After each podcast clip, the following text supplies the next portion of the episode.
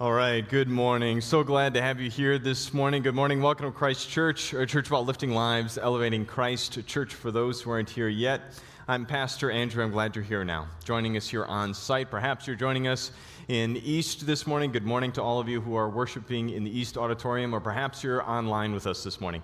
Good morning. Thanks for being part of Christ Church. You're a meaningful part of our worshiping community. Thanks for being here this morning. This morning, we are indeed embarking on a new sermon series, Dinner with Jesus, and it's because it is a specific and special time of the year for us who have a Christian heritage or Christian backdrop. We refer to this time as Lent. Lent is a centuries old tradition in the Christian church being handed down from generation to generation of Christians, where we set aside in the Christian calendar a specific number of weeks leading up to Easter Sunday. These weeks, or this season of Lent, is a special time of added devotion for us. It's a time of introspection, of looking inwardly and doing some good self examination and good work. It's a time of looking outwardly at the world, the condition of the world, and the realities that we have to live within, and the intersection of faith and more specifically, specifically of Jesus Christ with our lives, this world, and our faith tradition. Lent is a season where we spend that much more time in prayer. Perhaps you're doing specialty devotions. I want to encourage you, if you're not doing any specialty devotions, this is a great time to begin that practice of setting aside just 10 minutes, 15 minutes a day during these weeks leading up to Easter Sunday. Otherwise, we also want to encourage you to get into one of our Easter groups. You're going to hear in it all morning long. If you're not in one yet, please come and join an Easter group. You can sign up for it online. You can do it here if you're in the atrium this morning. And it's a chance to gather with other Christians so that you don't do this journey alone, but that you do this alongside of others. That's part of what this Lenten journey means is to be connected to the Christian body. And so we want to make that possible for you within the context of our small groups. And so please take seriously this Lenten journey because of everything that Lent is intended to do. And the reason why we celebrate it, the reason why we do it every year, is because of all that it is oriented around, is ultimately to help you better know and understand and believe the person of Jesus Christ. That is what Lent is ultimately about. The reason why it's handed down from generation to generation of Christians is to help us better connect and believe the person of Jesus as we once again revisit his story as he walks to the cross, to the tomb, and then finally to Easter Sunday. So please take this time of Lent seriously and be with us over these next number of weeks to help guide us along our journey this particular Lenten season. We're doing sermon series called Dinner with Jesus. Should be pretty fun. It's going to be a chance where we are looking at a variety of stories or vignettes where Jesus shares a meal with people, where Jesus sits down and breaks bread with people and, and experiences conversation and, and meaningful moments together. I don't know about you in your household, but in my house, dinner time is an actually very important ritual in our house. It brings us together as a family. There's a legacy piece to it. We share stories about the day, and undoubtedly something funny or quirky happens during dinner. For as much as we recount the memories of the day, we also tend to make memories during dinner. And this is true when we get into the Bible with Jesus as well. You see, dinner is ultimately far more than just a meal. Dinner with friends, dinner with family, dinner with other people is more than just slamming down some pizza. It's about conversation and faith and life and seeing how those all intersect with one another. This is particularly true when Jesus shows up in the scriptures. I mean, when Jesus shows up to a dinner in the scriptures, things really get ramped up. I was trying to capture, if you were to boil down and get a sense of what happens when Jesus shows up in these vignettes and in these stories, two things. One of two things happens. Either stories begin to be told, that is to say, that Jesus begins to preach, Jesus begins to teach. He might tell a parable, as an example, a story that helps us better understand ourselves and this world. And so we'll be traveling through and we'll be seeing some of the parables that Jesus shares with us, even so much as he uses parables talking about dinner and feasts and banquets. And yet, at other times, we're going to look at some of the stories where the stories aren't just simply told, but they actually unfold right in front of us as the events of the characters, as the people interact with Jesus. Some amazing and incredible things, miraculous things even, begin to happen in people's lives.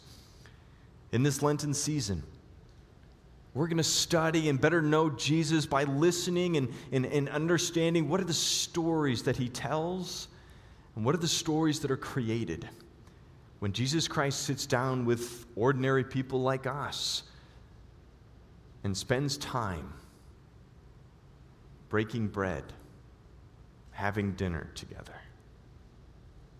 Our first story is a good example of this, where something rather significant happens. It's one of the more famous stories in the Bible that have to do with Jesus. You'll see why very quickly. His miracle tends to garner a little bit of attention. But the first story is the wedding at Cana. Wedding at Cana. This is our first story. Let's jump in. It begins in the Gospel of John. Now, just a reminder for you a gospel is a firsthand eyewitness account of the life, death, resurrection of Jesus. So, whenever we're talking about a gospel, we're very specifically narrowing in on Jesus and his person. So, over the next number of weeks, we're going to spend a lot of time in the gospels. This is one of the four gospels, the Gospel of John, and this is going to be happening. This particular story comes to us in the second chapter.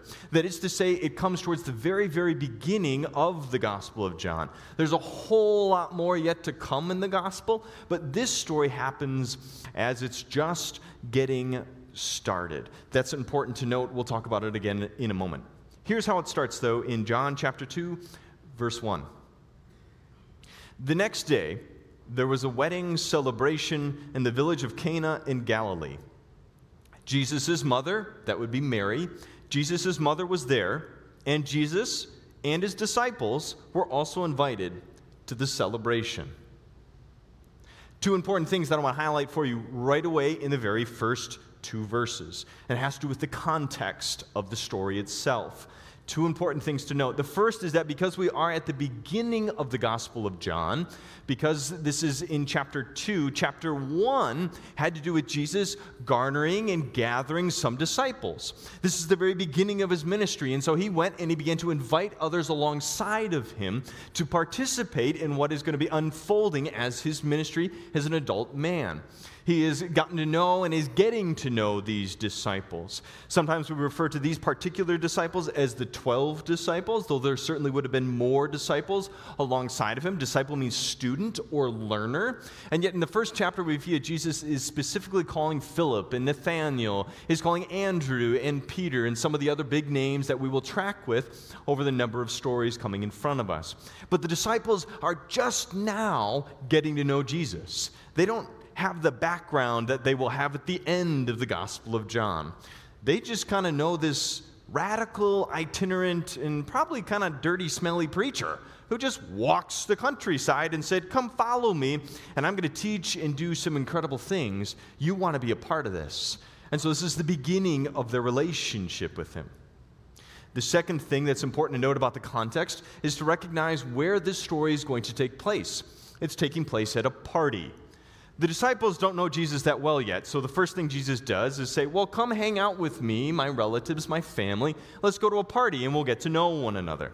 Now, this is particularly interesting that Jesus actually spends time at a party. Do you ever think about that before? God likes parties. Jesus likes celebrations. And I don't know about you, but it is often at those celebratory moments in life that God or Jesus Christ Himself actually feels specifically close. Do you ever notice that? Like, think about those mountaintop moments. You guys know when I use that phrase, the mountaintop moments in our life or the mountaintop moments of our faith? They're great highlights in our life. And at those moments, it's so clear to us, it's so cool that we can actually get a sense that Jesus or God is actually present with us, celebrating with us. He's close to us in those mountaintop moments. I think back to my own marriage, uh, where uh, years ago it was literally on this stage, and I felt as I was getting married to my wife God's presence and His blessing, and that He was there. I've felt Him at those mountaintop moments each time that my kids have come into the world. When I've held one of my daughters for the first time, I've got three of them. And each time I hold them for the first time, and they're screaming and kicking and wailing, and they're turning blue into pink, and all things are happening. And at this incredible moment, I feel God close, smiling, celebrating with me. It is important to note for us as Christians your God celebrates and participates in those highlight, incredible moments in your life. And here is one of those examples.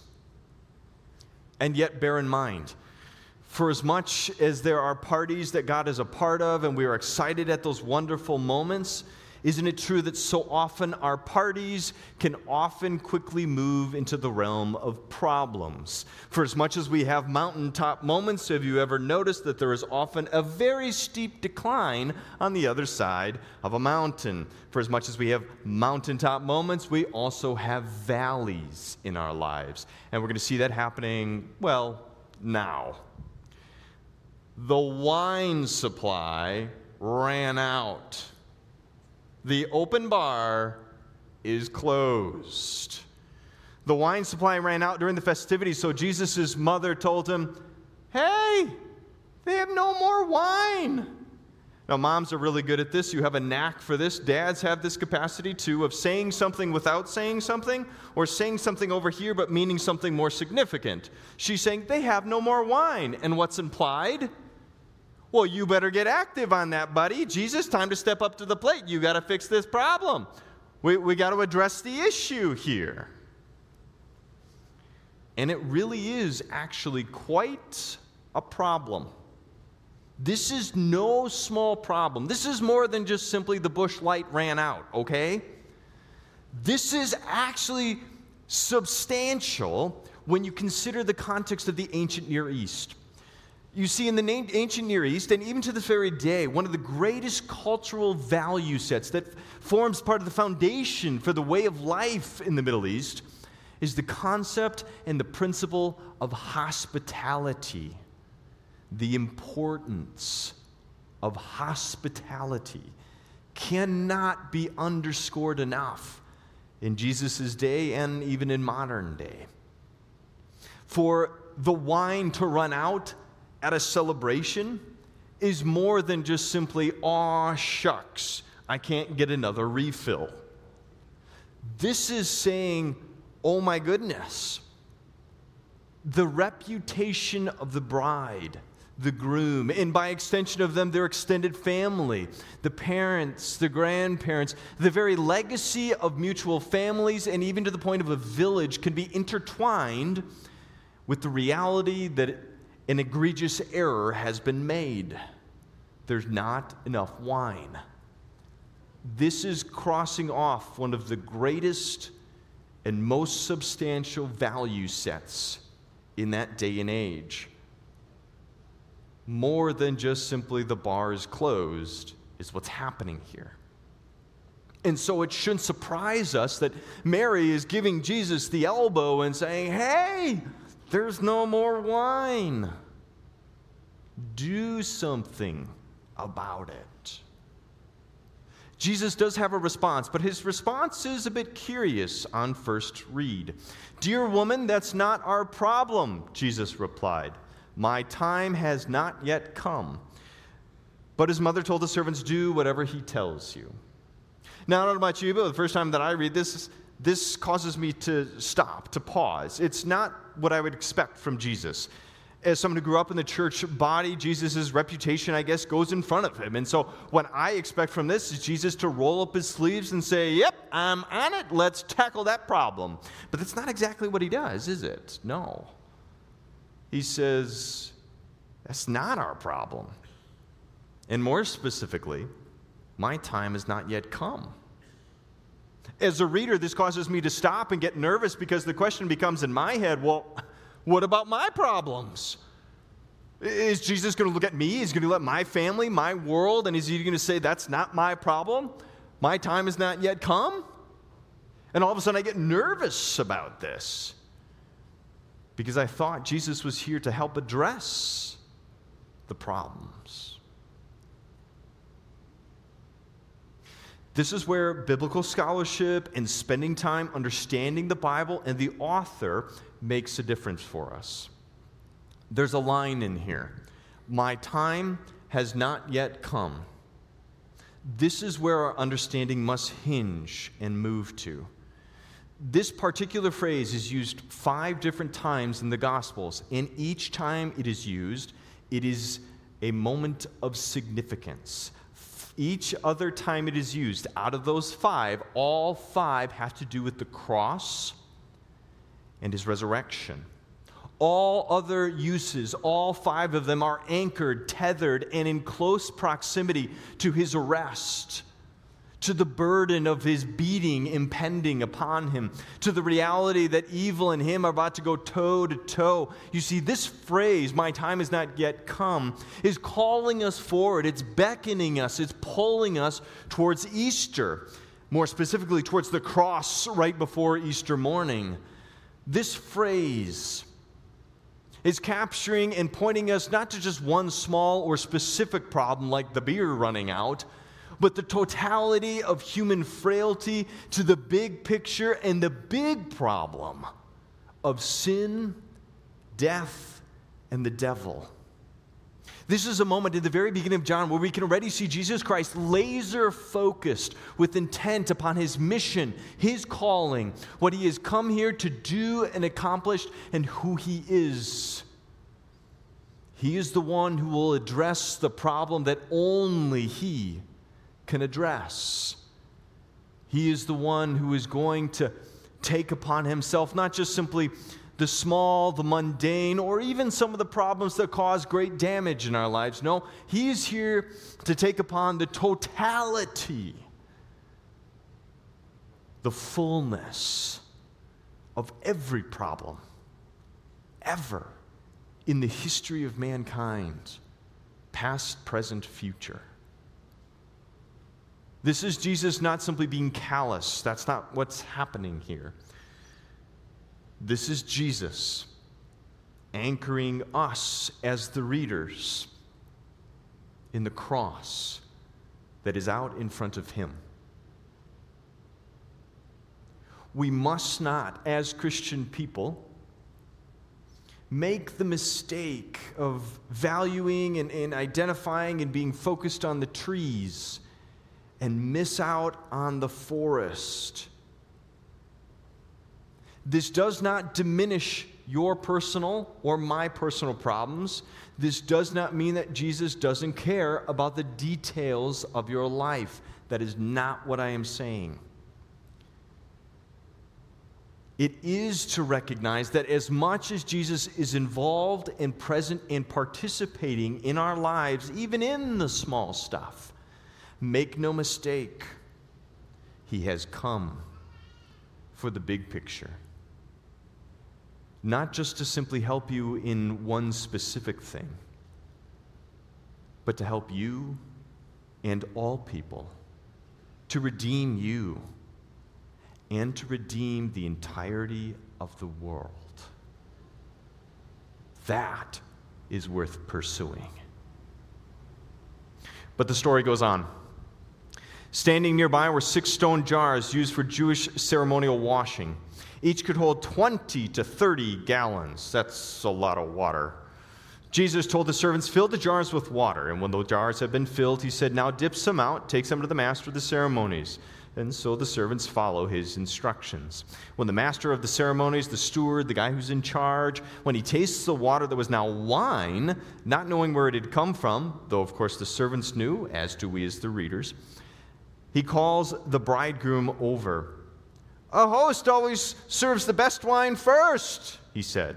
Then, when everybody's had a lot to drink, he, he brings out the less expensive wine. But you've kept the best until now.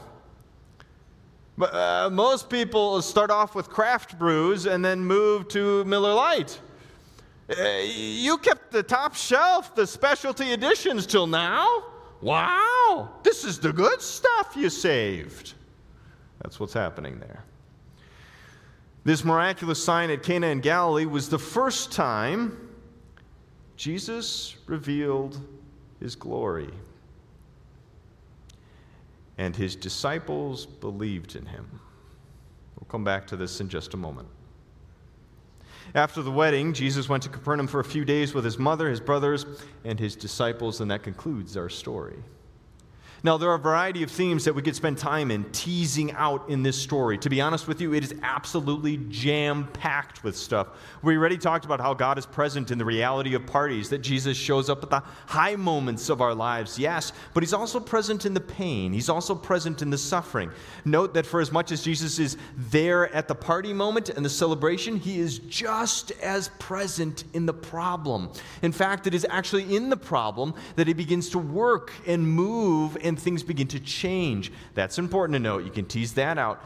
Notice the awareness that the steward, the guy who's in charge, the, the bridegroom, and, and the wedding party themselves don't even know or realize that God is moving in the background. God's not making a flashy move here, an overt, big, in your face kind of thing, but He's actually working behind the scenes. So, also with our own lives, how often God works behind the scenes. There's more to be said there. Notice the abundance, the generosity. I mentioned there's a lot of water there. God doesn't do anything small, He didn't just turn a single glass glass into wine. He turned a whole bunch of water into wine. And that speaks to the character of generosity and abundance that we find with God. We could spend more time on that. We could spend time talking about how the best wine is the last wine. That is to say, that the best is still out in front of us. There's something there about heaven being still out in front of us, that the best is yet to come. The best part of the party is yet to come for you and for me. We could spend more time talking about that. There's also the reality of miraculous signs, moments where we begin to see Jesus exhibiting some supernatural abilities, and specifically, how this is the very first time that we notice him doing this. That there is more to come, there's more to happen in the life of Jesus Christ, and as a result, more to happen in the lives of his disciples and the lives of his people. There's just so much in this story. Do you get a sense of that? And yet, of all the various things that we could talk about, even the glory of God that is to say, the intersection of Jesus' own divinity, the incarnation of the living, eternal God wrapped in flesh in the person of Jesus Christ. Yes, we could spend time talking about how the eternal and almighty God shows up in a God man that is actually not the heartbeat of this story.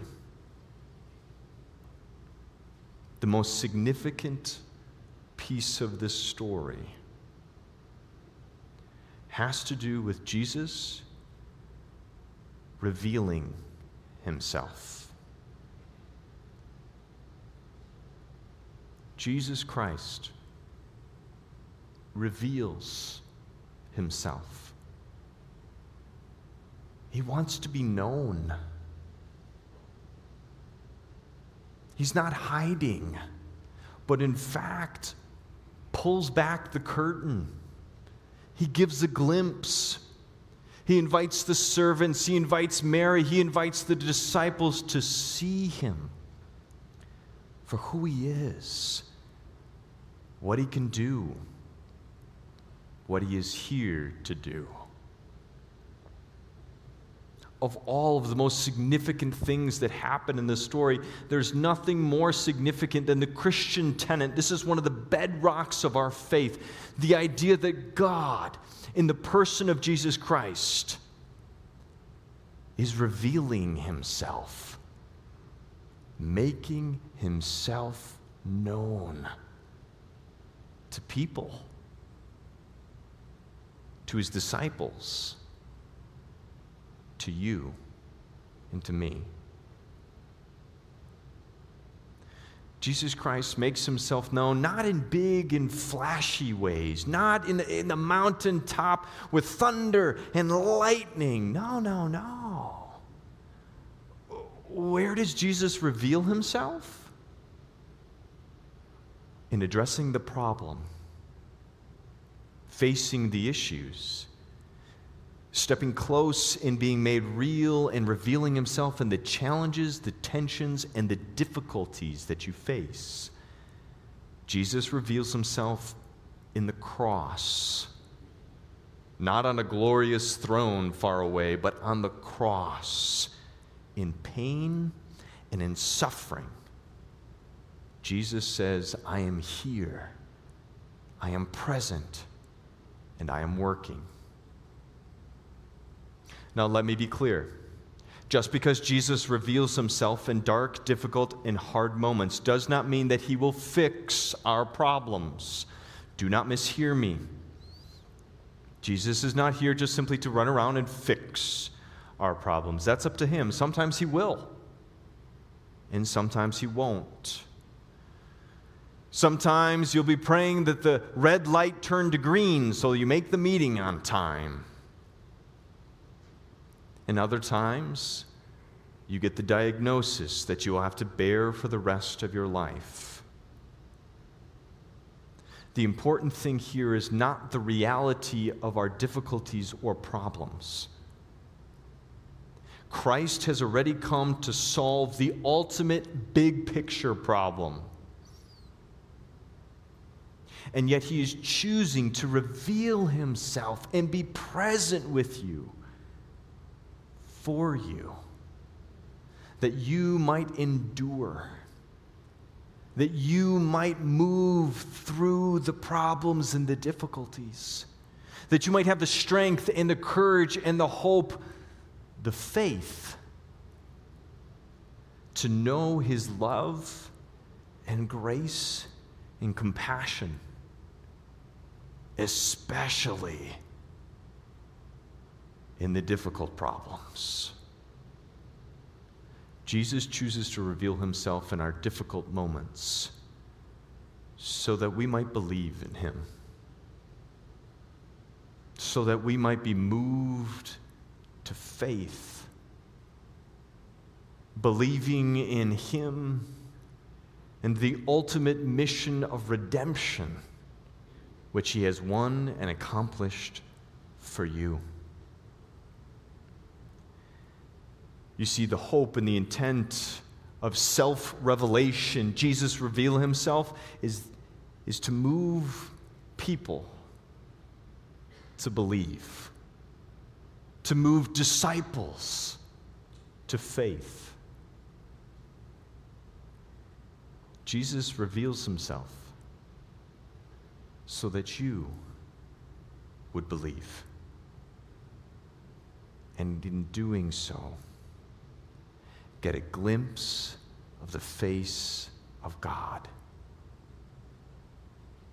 His love for you, His grace for you. God is revealing himself to this very day. Jesus is revealing himself to this very day. He does so in the scriptures, he does so in the sacraments, he does so in and through his church that more people might know and believe and become his disciple. He has done that throughout the generations, going all the way back to the first disciples. And he has done that now for you. For you too. My prayer is that in these coming weeks, we will indeed grow in our faith, we will grow in our belief, and we will see Him in the cross and through the cross to Easter morning. Please come and be a part of it.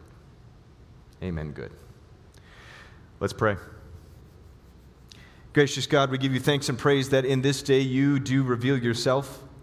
Jesus, you have chosen to reveal yourself throughout the ages to your disciples that we might be moved to faith. And in being moved to faith, that we might know you, take comfort in you, courage in you, strength from you, that we might have the courage to face the trials and difficulties of today, knowing that you have come not just simply for the day today, but you have come for all of every day, for the finality of heaven itself.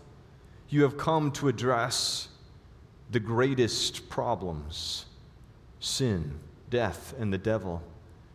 And through your cross, you have made yourself known, revealed yourself, your love, your forgiveness, and your glory. We, as the disciples of today, bear witness to this and glorify you, praise you, and worship you. And we take confidence that as we face the trials of today, we do so in light of the resurrection, in light of Easter Sunday, in light of what is out in front of us, knowing that the best is even yet to come. Strengthen us then in our faith as we, as we face the difficulties of today.